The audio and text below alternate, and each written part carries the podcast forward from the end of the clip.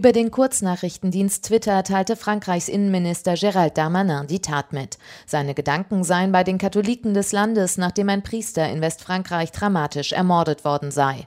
Ein Mann hatte sich am Vormittag auf eine Polizeistation begeben und dort den Mord an einem Priester gestanden. Polizisten überprüften die Aussage und entdeckten die Leiche des Geistlichen in den Räumen einer Missionsbruderschaft, knapp 65 Kilometer entfernt vom westfranzösischen Nantes. Der Mann, der sich zur Tat bekannte, wurde in Polizeigewahrsam genommen.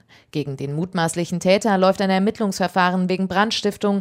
Im Sommer 2020 hatte er gestanden, ein Feuer in der Kathedrale von Nantes gelegt zu haben. Bei dem Brand waren große Teile der Kathedrale schwer beschädigt worden.